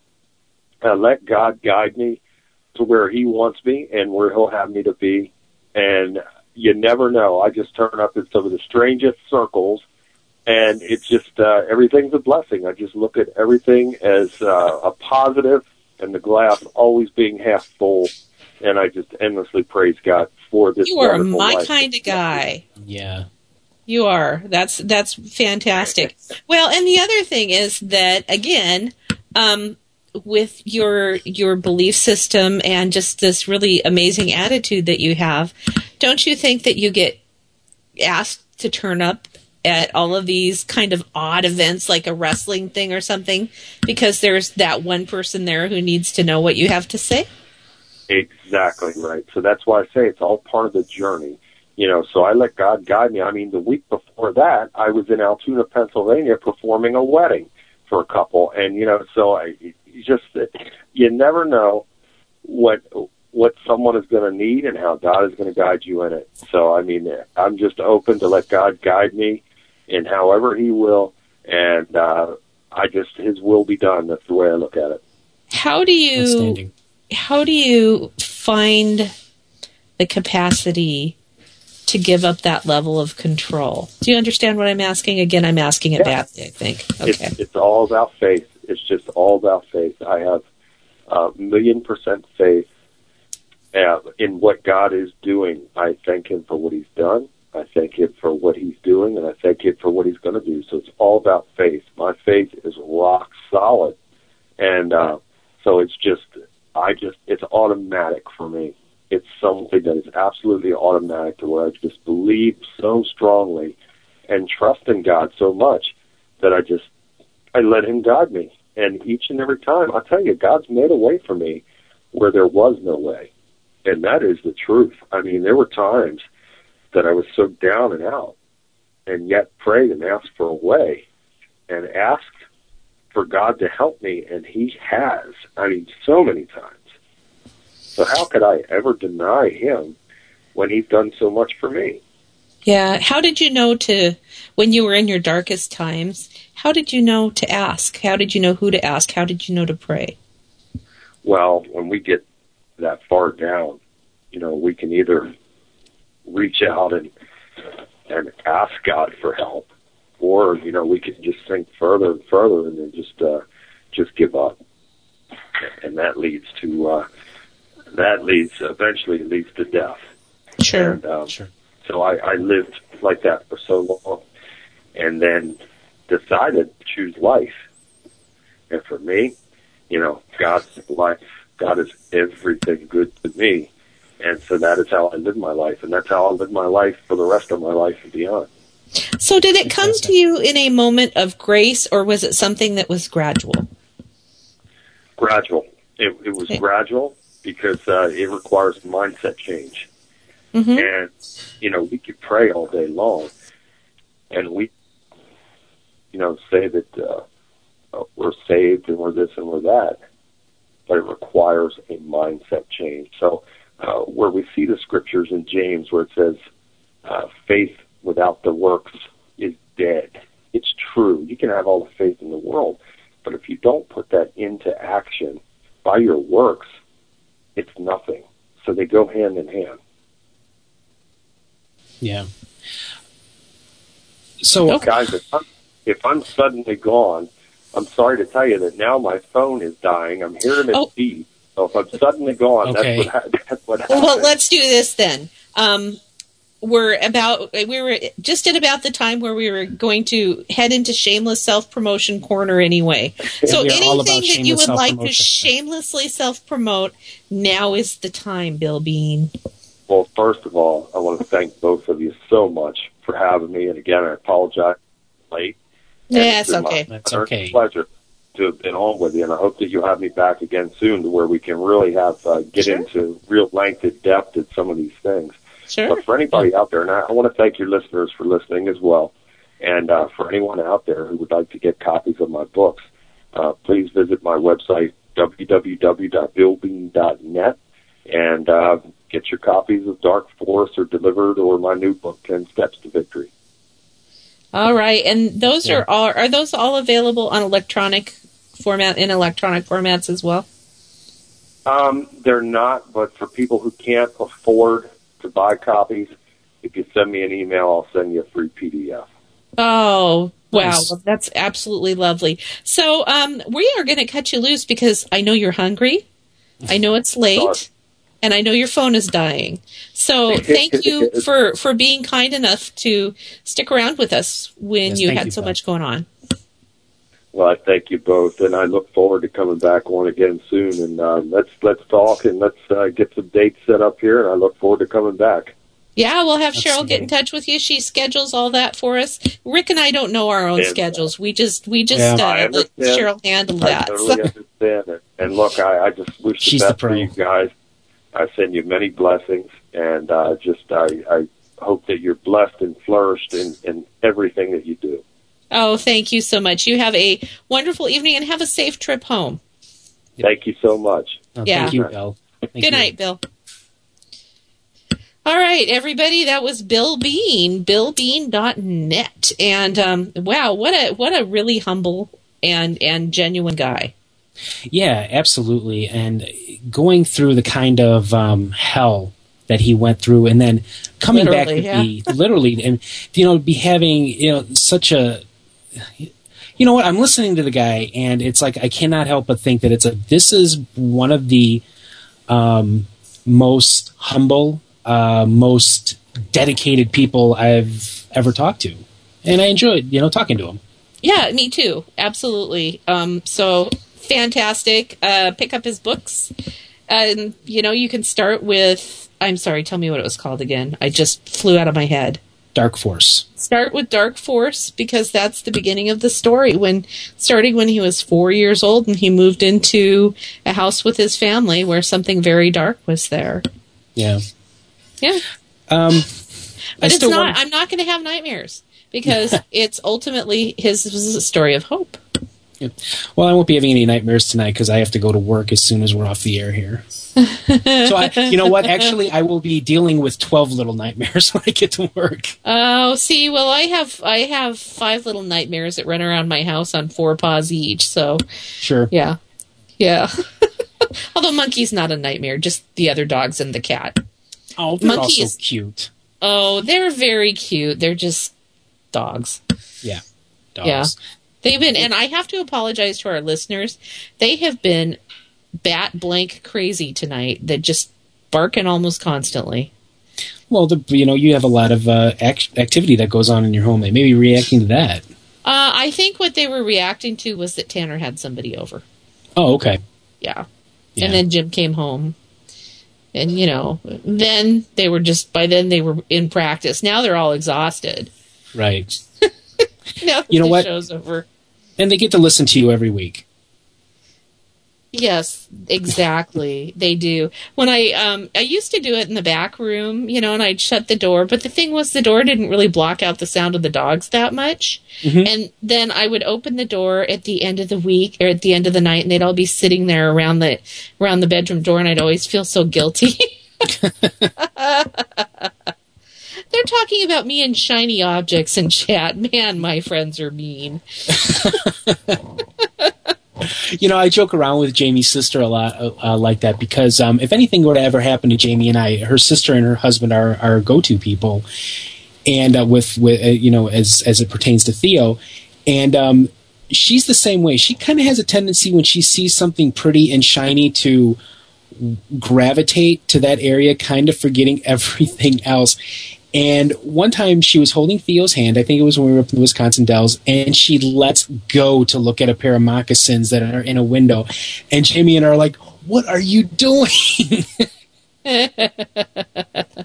Ooh, shiny. Exactly. So, hey, you know, we're going to be off next week, but Cheryl yep. just mentioned in chat, and I thought I should uh, also mention, is that when we come back, we're going to be talking to Raymond Moody. Oh, your uh, hero again. He, he's an influence. Let's call him a big influence. influence. Okay. Yes. Um, author of Life After Life, and sorry, there's that stupid dog again. He was sitting on my feet, so he seemed exceedingly loud this time. Um, anyway, and we want to give you guys the opportunity to ask questions of him. And since we're not going to have a chance to remind you next week, we'll remind you this week if you'd like to ask Raymond Moody a question. Because I got most of my questions answered the last time I talked to him. Um, he's answering questions about near-death experiences. He's answering questions about how to experience your loved ones after they've died. And he's answering questions about reincarnation and, and other areas of his research as well. So if you have a question for Doctor Moody, please email them to us. You can email them to editor at paranormal underground dot net. You can submit them on Paranormal Underground's Facebook page. You can submit them on my Facebook page, or you can email them to me, Karen Frazier, F R A Z I E R, one nine six five at mac, M A C dot com. It's Karen Frazier, nineteen sixty-five at mac dot com. We'd really like to have lots of your questions for Doctor Moody, um, yeah. because, you know, Rick and I ask good questions and things, but sometimes our listeners have even better ones. And exactly. since I'm so familiar, here's the thing. Okay, so I can't wait to talk to Doctor Moody. I love him. I think he's amazing. We had such a good time with him last mm-hmm. time. But I know his work so intimately that I almost don't know what to ask him. Don't you hate when that happens? Yeah, yeah. Yeah, yeah did you do that last week? You, you know what? A little bit. I kind of blinked yeah. on a couple of things, but yeah. um, you know, it's, it's like talking. You know their work so well. Yeah, talking to Brad Steiger was amazing for me because it was one of my influences. But at the same time, it's like an hour is not long enough, and that's what we experienced with Doctor Moody. Just an hour is not long enough. Well, exactly. But but again, at the same time, even with that being the case, I know his work so well. Because I've read it so many times and I've read all of it that I don't always know even what to ask because I know the answers to the questions that I'm asking. Mm-hmm. So it seems weird. So yeah. we would really love your questions. Um, it's a fascinating topic. And actually what's really cool is we have some topics. Cheryl, you want to turn on your mic? We have some topics coming hey. up um, where we're looking at questions of, of life after death in a way other than ghosts. Cheryl. Yes. Um, oh, yes. Wow. Is my microphone so loud? Um, we are... Yes! Didn't mean to shout you here. Like, uh, Cookie Monster Rock there for a second. Yeah. Watch out. I'll make more Cookie Monster Rock. By the way, that was a really good interview with Bill Bean. Um, yeah, very, yeah, very, guy. very, very tragic story, yet very inspirational at the same time. So thanks to Bill Bean for sharing that with us, and we'll definitely have to have him back on to continue that discussion. Oh, yeah, so. totally. Yes. We yes. yeah we are definitely having guests on that um, are taking a spiritual look. We usually talk more paranormal investigation and that kind of thing, um, but yeah we two the two go hand in hand because they do, I'm, I am the marriage of those two approaches. Mm-hmm. Yeah, they of do. This, the yeah. spiritual and the paranormal. Right, and and so we're going to be talking, like you said, um, life after death, life between lives, near-death experience. We're going to have um, s- someone on November twenty-first. Uh, her name is Bryn Blankenship, and she's going to talk also about, um, uh, oh, I just blanked. What's the L B L, term? Life Thank between you. Lives. Yeah, and mm. as well as um, hypnotherapy uh, for, um, I believe it's called uh, past life. Hypnotherapy. Past life regression? Mm-hmm. Yeah. Now, I've so. had both of those kinds of hypnotherapy. Okay. And Never had so anything like that. I've experienced I haven't either. both of those things, and Cheryl knows, I mean, because I've written, have I written about my experiences you did. two or three times for the magazine, Probably, the past think, life stuff? Yeah, two or three times. Yeah, and I've never written about the life, and I've had more than those two or three that I've written about for the magazine, by the way, mm-hmm. and I have never, ever... Hardly, I mean, I've barely even spoken about my life between lives hypnotherapy because it was such a deeply meaningful and personal experience. Mm-hmm. Um, and the reason I'm telling you guys this is because, honest to God, if you get the opportunity to do this, oh my God, do it. yeah. Yeah. I think that would well, be. You yeah, know, you've read you've read yeah. Doctor Newton's books, Cheryl. Can't yeah. you imagine how incredible that would be to go through that experience? You actually yeah. go through. Because how they take you into life between lives, and we'll cover this, of course, when we talk to Bryn Blankenship as well, but what they do is they take you into a past life. And then they take you through the death experience. So you actually have like this hypnotic version of a near-death experience, except wow. that you're really dead. I mean, but you're not dead. You know right. what I mean? Yeah. So you actually wind up on the other side, and once you've been to the other side and you can see what's there, it's almost indescribable because it's so different from anything we can describe here. I mean, we can describe it in general terms, but it changes everything. You know what worries me about the whole thing? What's that? It's really weird that this would be what is worrying me about the whole thing, is that I won't be able to be regressed or hypnotized. That, well, you know that that is a, was a huge concern of mine. Yes. Um, when I had that first past life regression that I wrote for in, um, I can't even remember um, what it was now. Um, it was like two thousand nine, I think, wasn't it? I think it was, yeah. Yeah, it was like the September of two thousand nine issue or something. And when I went through that first one, and I mm-hmm. was at a very different place than I am now. Let's so mm-hmm. let's be real clear about that. And right. I thought, there is no way. Yeah. There's no I way. Remember that. And I was able to be hypnotized, but then what I had to do, and again, Cheryl can confirm this, is I went through, and everything I saw, I had to research yeah. to verify that it could be realistic. Right. Yeah. Because I just didn't, and then the, I did the same thing with the second one where I thought I was a puppet. Yeah, oh yeah, that's right. Well, the first one you did, I think it was for our, our reincarnation issue. Like it was, said, and that was such then. a cool issue. Yeah, it was such. It was in September of two thousand nine, I believe, or was it two thousand eight? I can't even remember was it, right it, now. It, it was. It was in the first year of the magazine. I think it was eight, two thousand eight. Hey guys, probably. Excuse me one second. I just wanted to say thank you for uh, everybody listening, but um, I gotta go. I gotta get going here. Um, thank you for listening, and uh, we'll talk to you in about two weeks.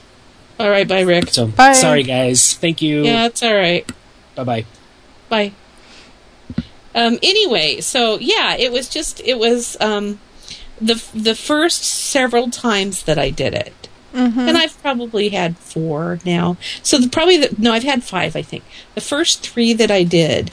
Um, and the very first one was really difficult because I also knew, because I was doing it so I could write about it. Yeah.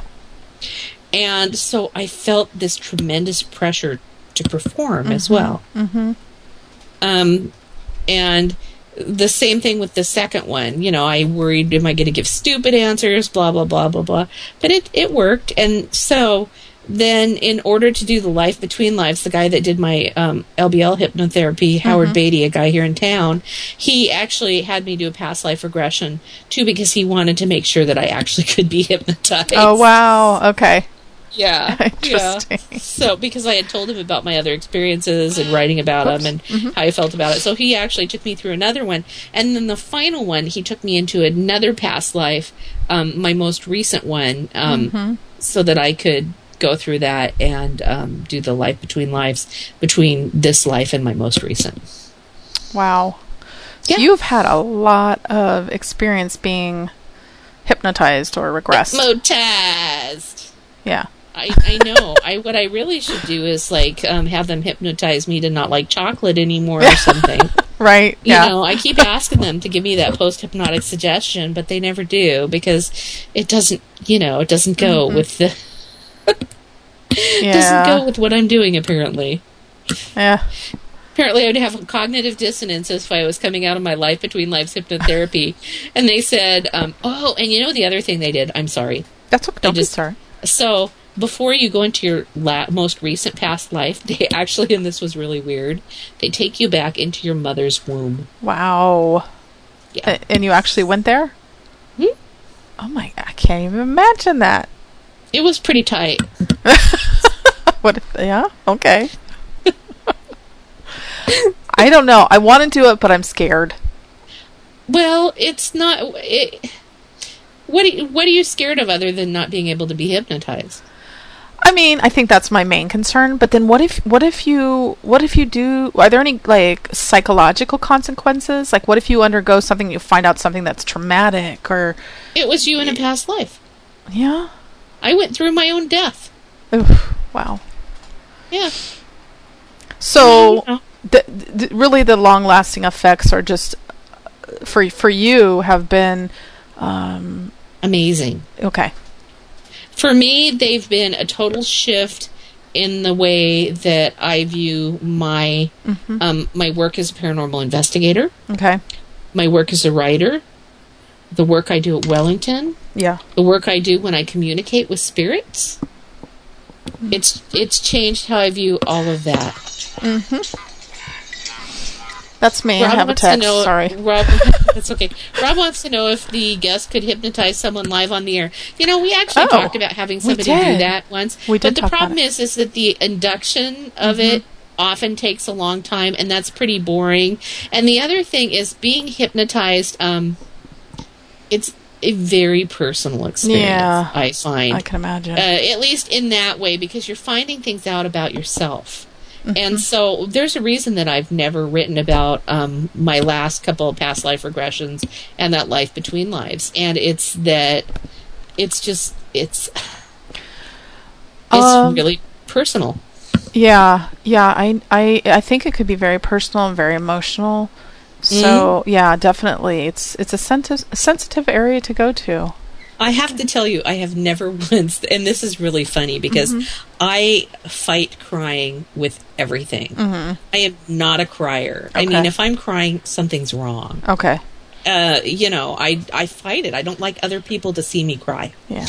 And every single time I've been regressed. You cry. Like a baby, like a no control over it.